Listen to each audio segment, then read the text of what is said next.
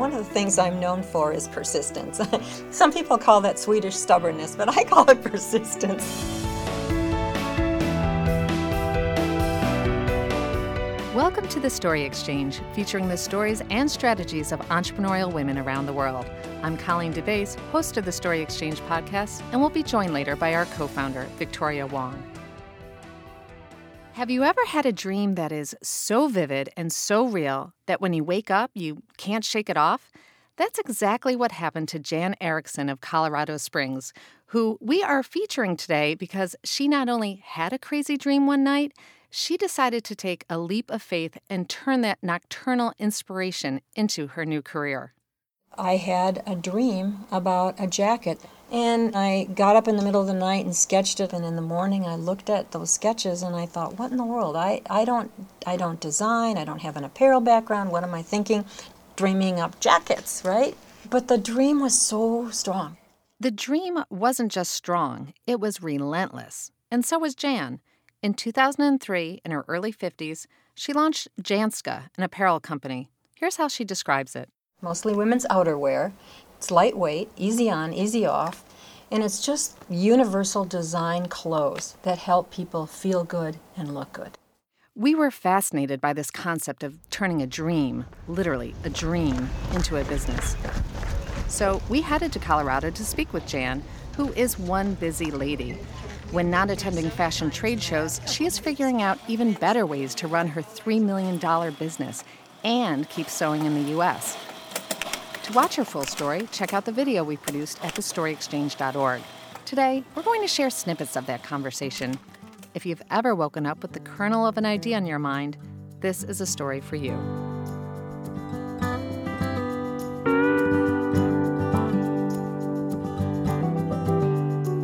So let's listen to what Jan was doing for the first 30 years of her career.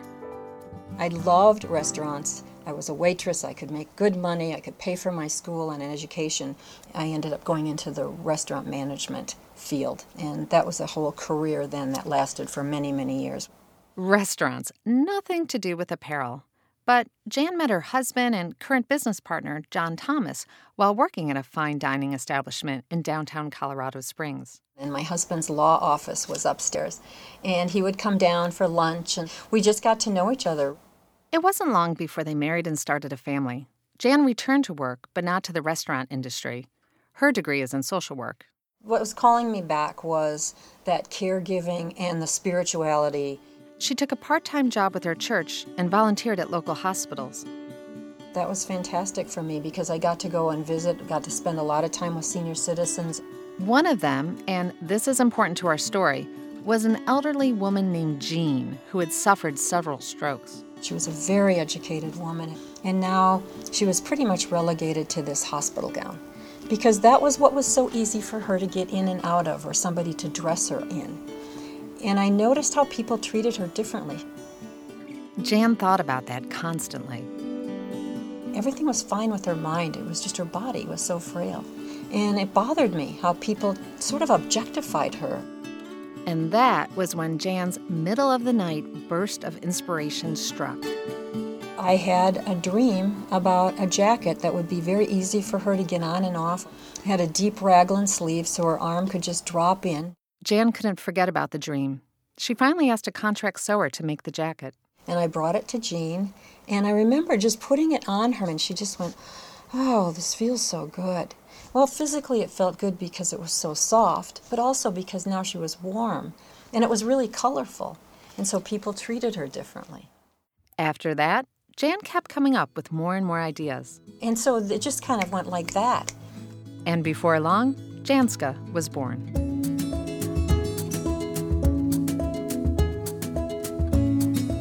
We've been sharing the story of Jan Erickson, who started her clothing company with no background in apparel, no serious marketing skills, and no experience running a small business.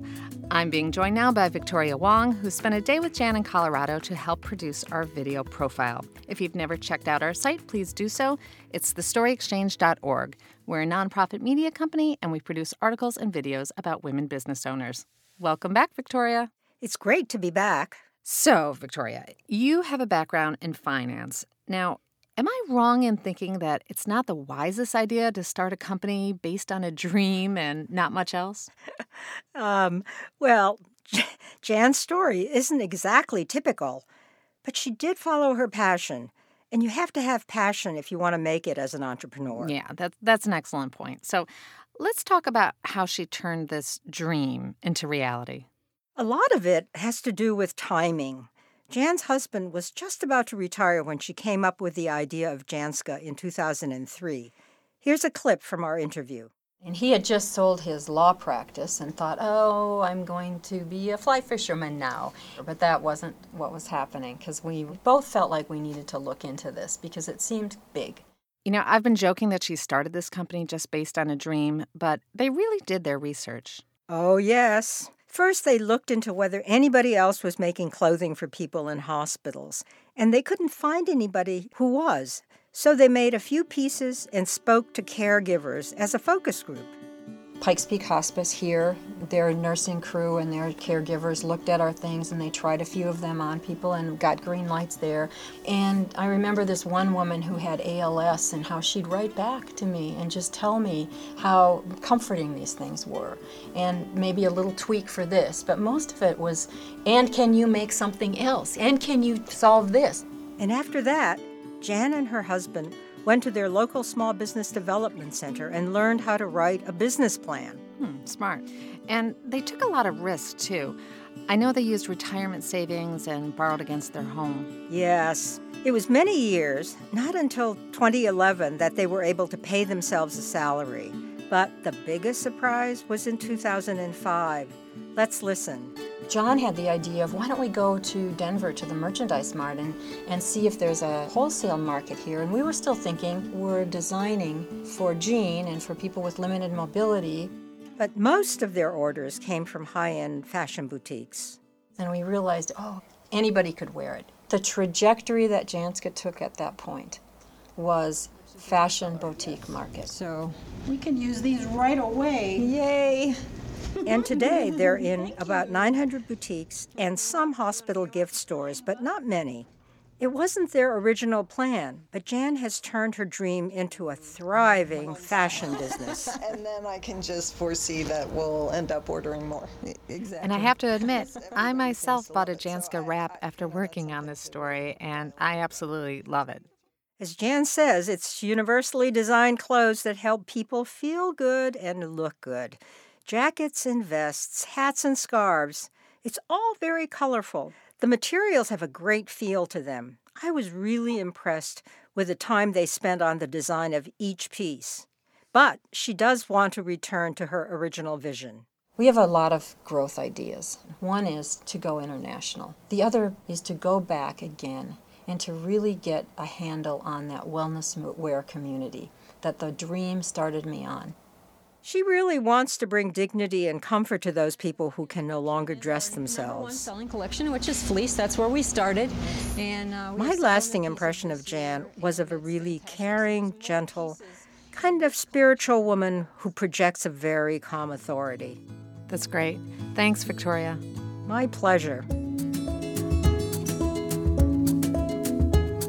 One of the tragedies that I think happened when so much apparel went overseas in the 80s, a lot of our sewers are gone. We've been sharing the story of how Jan Erickson was inspired to start her apparel company, Janska, but we haven't discussed some of the hurdles. There are so many challenges to being a small business owner and to be an entrepreneur. Starting with manufacturing.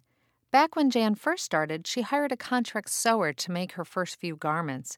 But when she started getting orders, lots of orders, she needed more help. Now, all of a sudden, our U.S. manufacturing, which we were committed to staying in the U.S. to manufacture, was limited.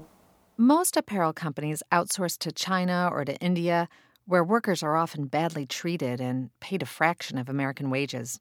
Jan didn't want to go that route. It's really important to have a company of integrity. We have core values.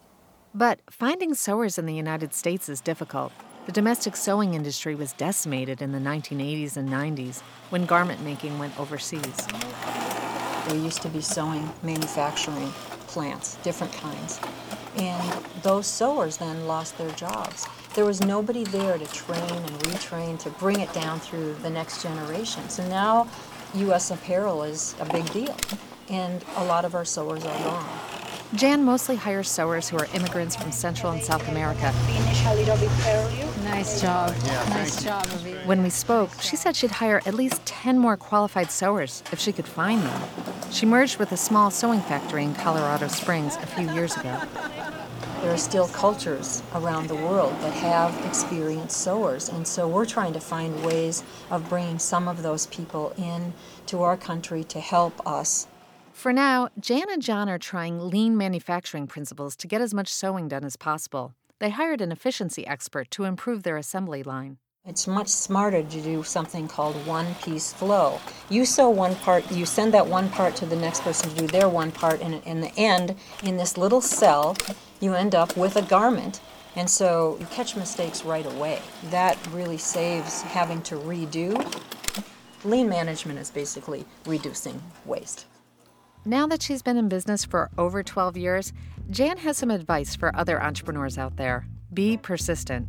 There would be times, I think, in every entrepreneur's life where you wonder, should I keep going? It's so hard. And if you happen to have a dream about a business idea, she recommends going for it.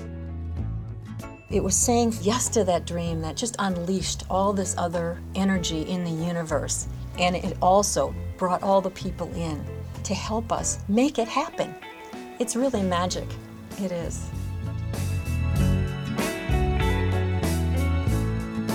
Join us next time to hear more stories about innovative and inspirational women doing the things you'd never dream of. Or maybe you would. This has been the Story Exchange. If you like this podcast, please post a review on iTunes. It helps other people find the show. And visit our website at thestoryexchange.org, where you'll find news, videos, and tips for women entrepreneurs. I'm Colleen DeBaise. Sound editing provided by Nusha Balian. Production coordinator is Michelle Ciata. Interview recorded by Sam Shin. Executive producers are Sue Williams and Victoria Wong.